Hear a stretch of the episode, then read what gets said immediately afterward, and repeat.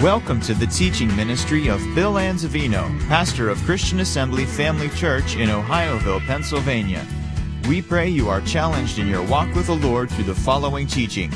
For more information about Christian Assembly Family Church or to subscribe to our free podcasts, please visit us on the web at cafamily.net. Let's hold the high heaven and say, Thank you, Father, for your holy written word. It's a lamp to my feet and the light to my path. Your words are life to me and health to all of my flesh. I have what your word says I have. I am what your word says I am. I can do what your word says I can do. Holy Spirit, anoint my ears to hear, my heart to receive, and my mind to be open to the knowledge of the truth that makes me free. Quicken me according to the word. Change me from glory to glory. And I boldly say, I will never ever be the same again. In Jesus' name, amen. Praise God. Amen. We're talking about faith. This is our sixth lesson. It's entitled By Faith. And we're really focusing in on the fact that faith is essential and very important to our success in this life in carrying out the purpose and the will of God for our lives as well. So Hebrews chapter 6, you cannot teach the subject without going to Hebrews chapter 6.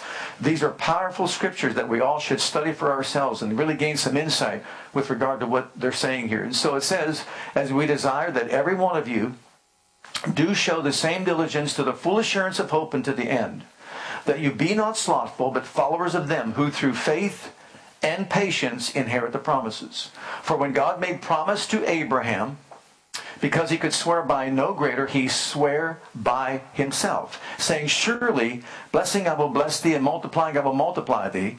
And so after he had patiently endured, he obtained the promise. For men verily swear by the greater, and an oath for confirmation is to them an end of all strife, wherein God, willing more abundantly to show unto the heirs of promise the immutability of his counsel, confirmed it by an oath that by two immutable things, in which it was impossible for God to lie, we might have a strong consolation, who have fled for refuge to lay hold upon the hope that is set before us, which hope we have is an anchor for the soul both sure and steadfast, and which entereth into that within the veil, whither the forerunner is for us entered, even Jesus made a high priest forever after the order of Melchizedek. There's a lot in these verses here that we could study, but I'm going to point out four things at least this morning that will help us in our understanding of what he's trying to communicate to us. First of all, God made promises. He made promises. Secondly, it's through faith and patience we inherit the promises. Thirdly, we're to imitate or follow those who did inherit the promises. And fourthly, we are heirs of promise. We're called the heirs of promise in Scripture. So let's start with number one. First of all, God made promises. Why is that important? Why is that uh, significant to us? Well, before we go to the spiritual realm, let's look at the natural realm. In the natural realm, when you were younger growing up, you have a sibling and you did something that was wrong and you said, do not tell mom and dad. And you said, okay. Your fingers were crossed behind your back. Hey, we're aware of these things, okay? So you said, no, no, promise, pinky promise. You won't tell mom and dad. Both hands in front, pinky promise. Why do you want that pinky promise? Because you want to be sure that they're going to tell the truth to you and they're not going to squill on you, right? Okay. Now, the promise is only as good as the character of the person that you're dealing with. Is that not true? Absolutely. Look at Psalms chapter 15 and verse 4, what it says. God is looking for people of integrity and character, right? Psalm 15 and verse 4 tells us one of the characteristics of an individual that God really admires and appreciates is one that swears to his own hurt and changes not. Psalm 15, 4. He swears to uh, Psalm 5. Sorry, or 15, 4. No, that's not it. Psalm. 5. he swears to his own hurt and he changes not. Okay? Now, what does he mean by that? I swear to my own hurt and I change not. What does it mean? If I give you my word, I'm not going to change, even to my detriment. I'll give you a good example. Let's just say that um, you promised a friend of yours that you would go to the Steeler game with him on Sunday because he bought two tickets and wanted you to go. And you promised him, I'll go with you. Well, then you got a better offer, a bigger offer. The night before the game, your friend, other friend calls you up and says, Look, I got two tickets to the Browns game.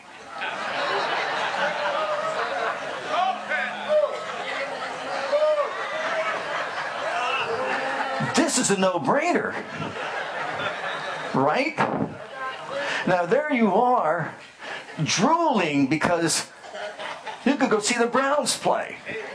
But you already swore by an oath. You swore by an oath that you would go with your buddy to the Steeler game.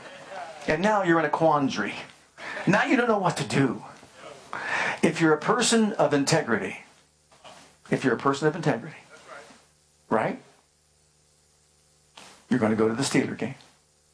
If you have character, you got to swear to your own hurt and change not. Right?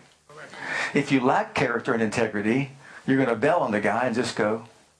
Let me give another quick one. Let's just say if tomorrow someone says, if you work eight hours for me, I'll pay you $500. And you make a commitment, and he tells you, I have to be there. Eight hours, 500 bucks, I'm there. You can count on me. You sure I can? Pinky promise, you're going to be there? I'm going to be there. Right before you go to bed at night, you get another friend calls up and says, if you come and work for me tomorrow, I'll give you $5,000. It's like watching the Browns play. So what do you do? You have integrity and character? Is that Psalm 15:4? Psalm 15:4. I thought it was. It's Psalm 15:4. This Oh, it's Psalm 15:4. Okay, it's Psalm 15:4. Listen. Even though you can make 4500 more dollars, is your integrity worth that? Is your character worth that? In the eyes of God, he says, swear to your own hurt and change not. Now, why am I pointing this out? Because God made many promises. Notice number one, he promised Abraham that he would bless him and his descendants if he would serve him. Hebrews 6, 13 and 14. Did he not promise him that? For when God made promise to Abraham, because he could swear by no greater, he swore by himself, saying, Surely blessing I will bless thee, and multiplying I will multiply thee. So we see here he made a promise to Abraham.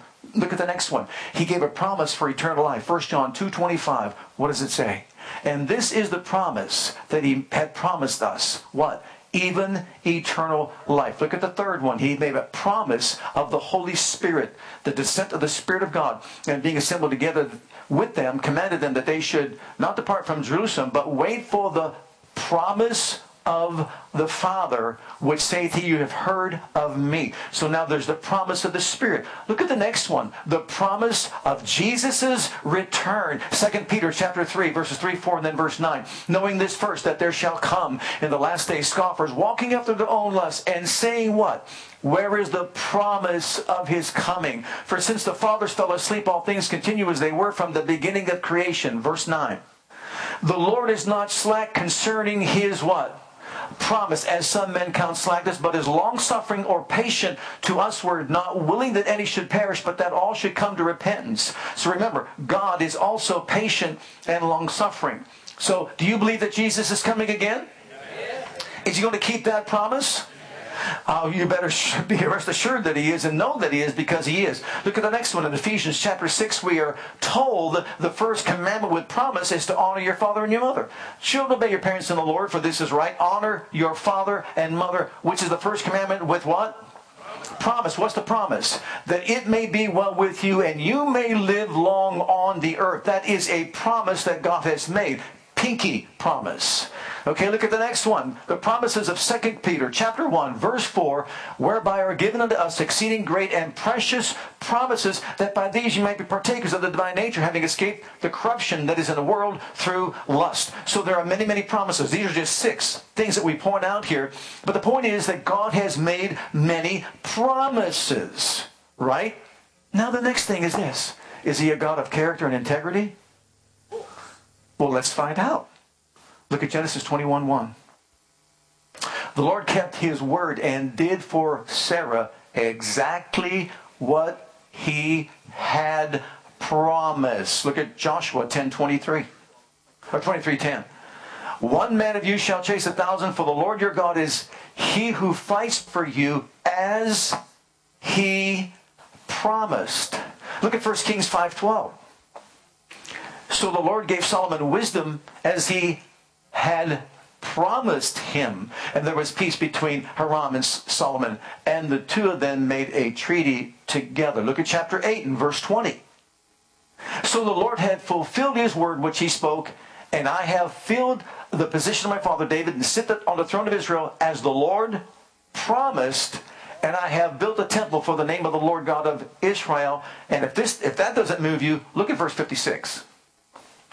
Blessed be the Lord who has given rest to his people Israel according to all that he promised. There has not failed one word of all his good promise which he promised through his servant Moses. Is he a God of integrity? Is he a God of character? Does he make good his promise? Does he have the power to make good his promise? Does he stand behind every word? Can we be guaranteed? Jesus is the surety of every promise that God has ever made, and he's at the right hand of the Father representing us.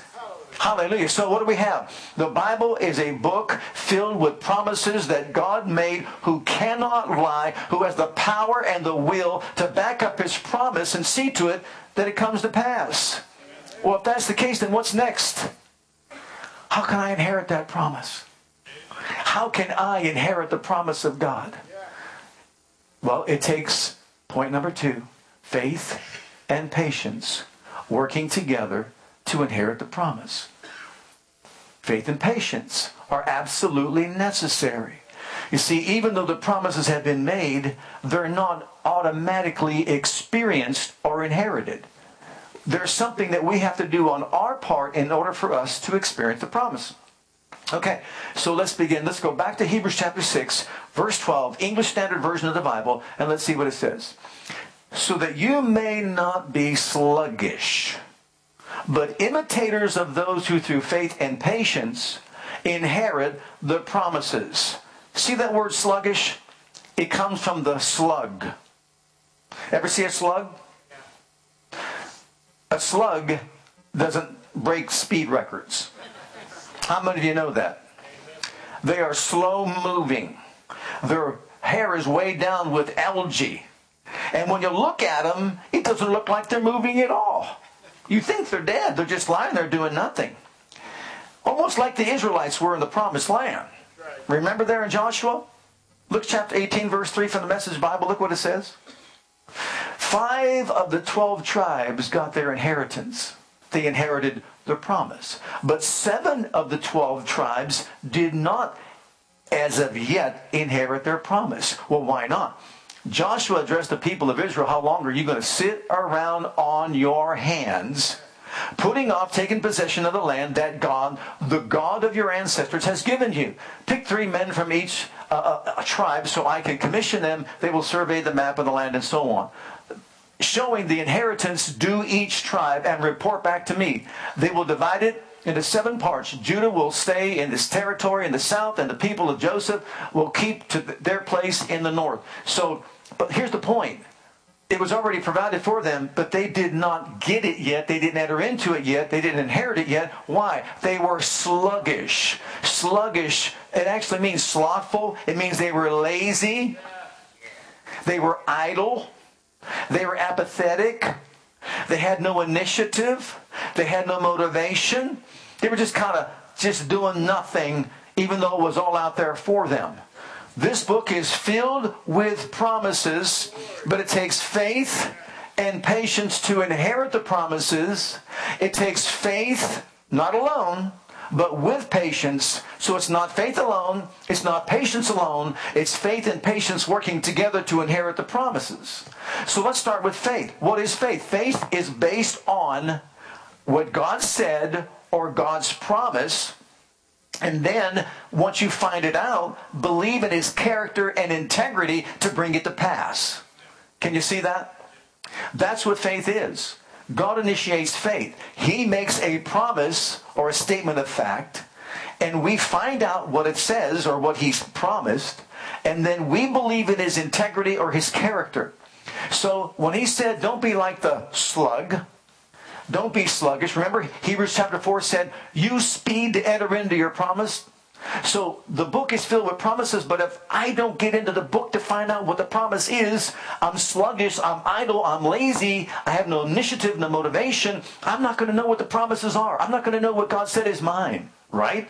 So I've got to do my part to get into the Bible and find out what it says. And then once I find out what it says, believe in God's character and believe in God's integrity and say, God, this is what you said. For example, He said, I will never leave you nor forsake you.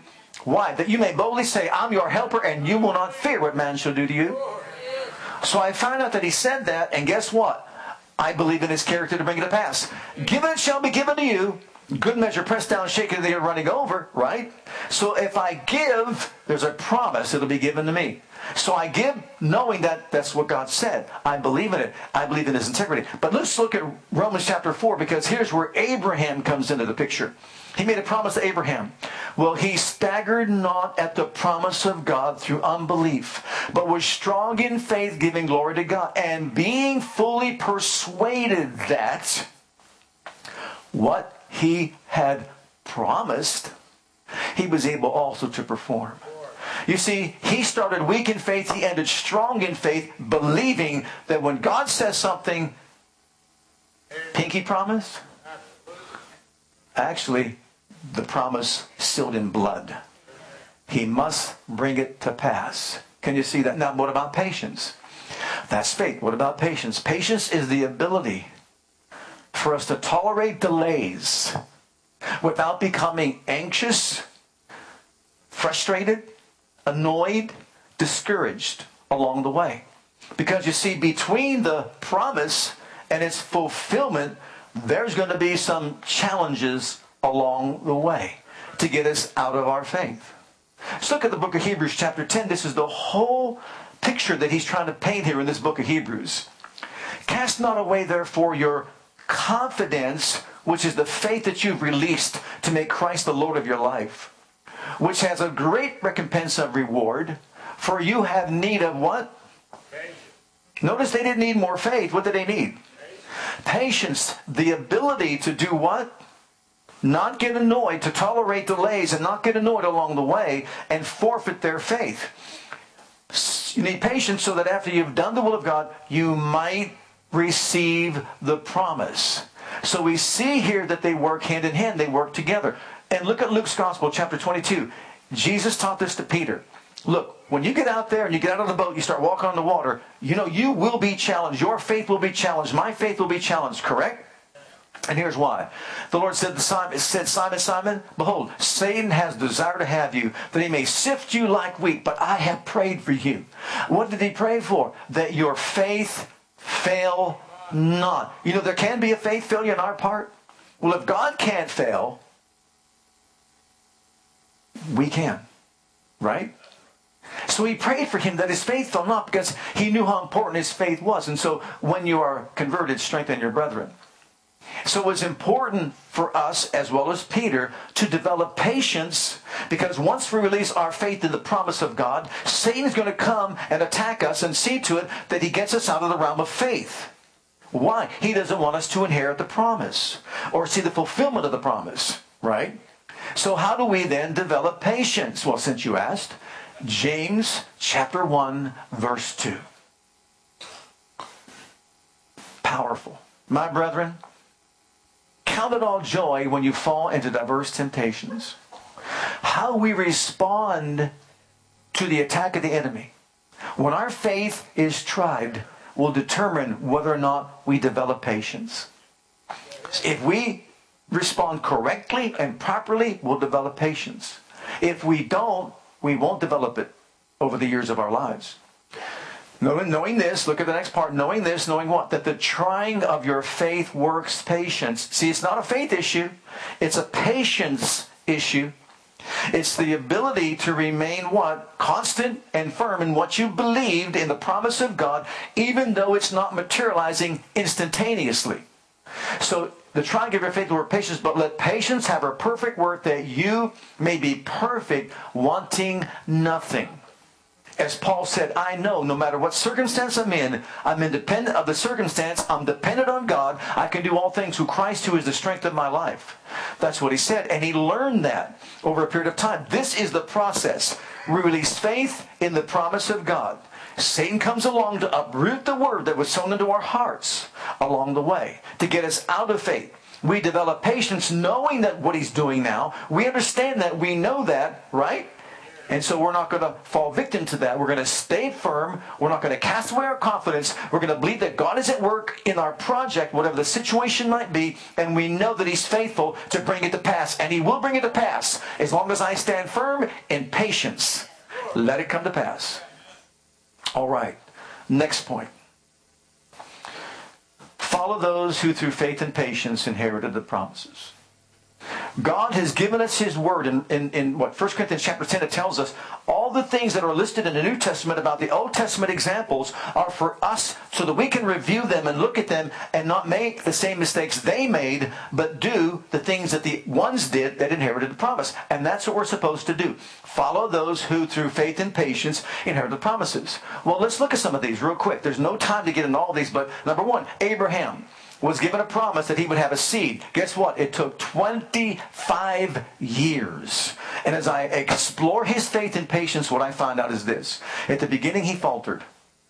At the beginning, he tried to take matters into his own hands. He had a child with Hagar, Ishmael, a work of the flesh. It was after a while when he realized that God meant what he said and said what he meant. He made a promise that Sarah and I would have a child. And guess what? No matter how miraculous it had to be in order for that to come to pass, he did believe God at that point and didn't stagger at the promise of God any longer. He believed that no matter what it was that was needed to reconstruct her body to have a child, that God could do it. So you see, it didn't happen overnight, did it? But how about this? It took 25 years of standing firm and strong and not moving to bring it to pass. Okay, what about the next one? What about uh, Noah? Everyone wants to know how long it took Noah to build the ark. God knows. Jesus knows. I'm sure although in heaven, everyone in heaven knows, Noah knows. But as far as theologians are concerned, some say, oh, it took 120 years.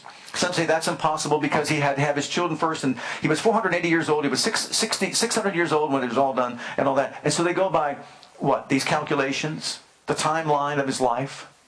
But regardless, let's just say that it, we'll throw out the figure. Some say between 50 and 80 years to build the ark.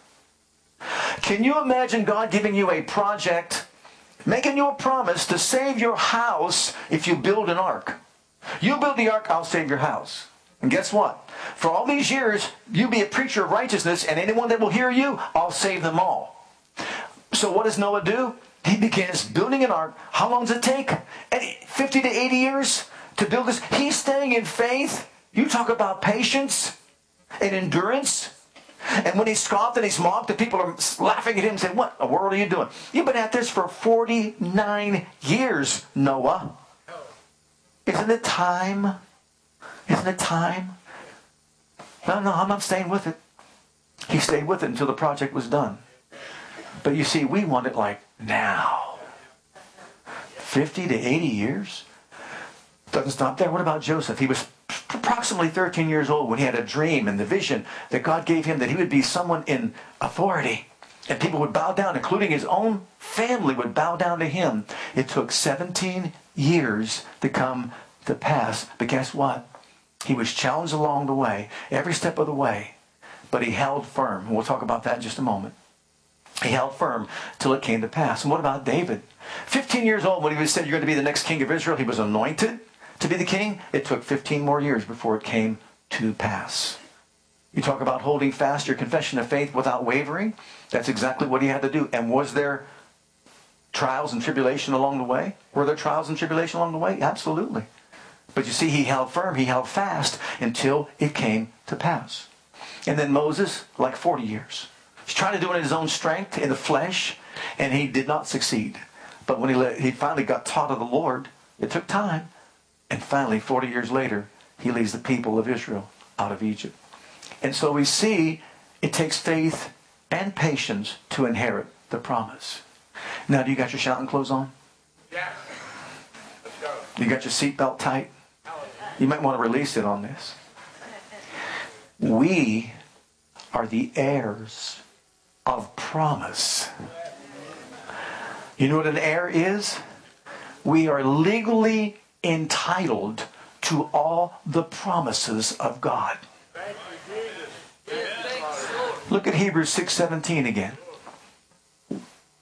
When I went to church, when I was at Rhema, going to school, Bible school there, there was a church in Tulsa. The name of the church was Heirs of Promise. I was very young in the Lord at the time. I didn't really know the significant meaning of that title, but I thought that's a kind of strange name, kind of a strange name for that church, Heirs of Promise.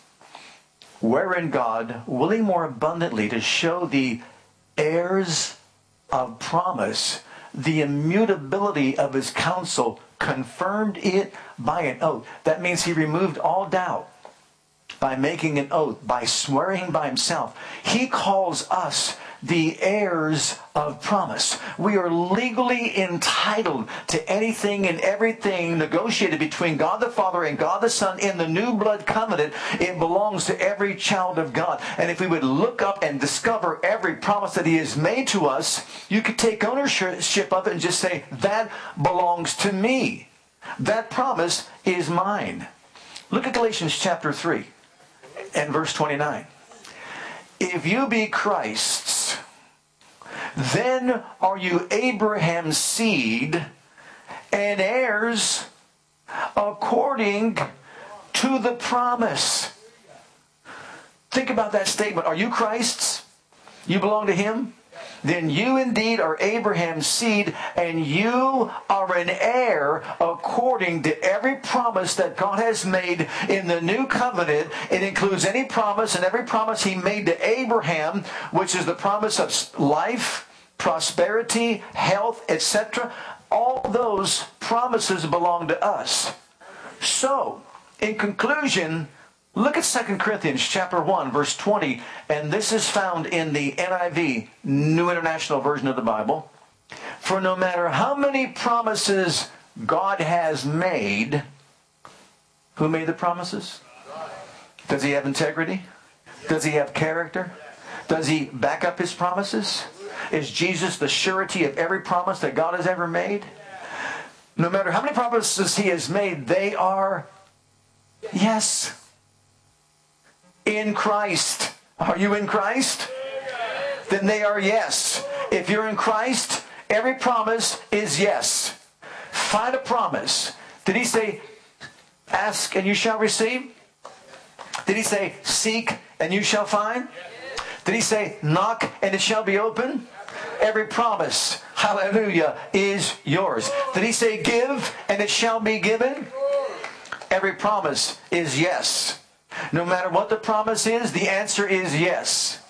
And see, when these people say, well, it might be, maybe so, it might be, no. no, that's not what the scripture says. It says, if God made you a promise and you are in Christ and you find the promise and you embrace the promise and you acknowledge the promise, the answer is yes in Christ. Hallelujah. Listen, it gets even gooder. It gets even better than this. And so through him, the Amen is spoken by us to the glory of God. What does that mean? I found the promise. God is faithful to his promise. He will never, ever, ever renege on a promise. Hebrews 10.23 tells us so, right? He won't do that. He's faithful to his promise. So if I ask him to fulfill the promise or embrace the promise, I can be assured I will inherit the promise because the answer is yes but I supply the amen. And when I say amen, that's it. It is done. It doesn't matter what I see after that. It is done. It's accomplished. It's achieved. It's mine. Hallelujah. Well, how do you know it's going? I know because God is faithful to his promises. Hallelujah. He is faithful to his promise. So let's put it to where we live right now. Our conclusion. Like Joseph. Let's just say, like Joseph, that in your alone time with God, that maybe he gave you a revelation of his will for your life. Maybe you know at a young age, like let's say he's going to be a prime minister, say, a ruler over all of Egypt um, let's just say that maybe uh, you're going to be a doctor. He gives you a revelation of the fact that you should study to be a doctor because that's what I've got. That's my calling upon your life. Or a teacher, or a lawyer, or an engineer, or a this, or a that, or the other thing. Whatever. Just put insert whatever that God has given you this vision or this dream or something of you becoming something. Know this.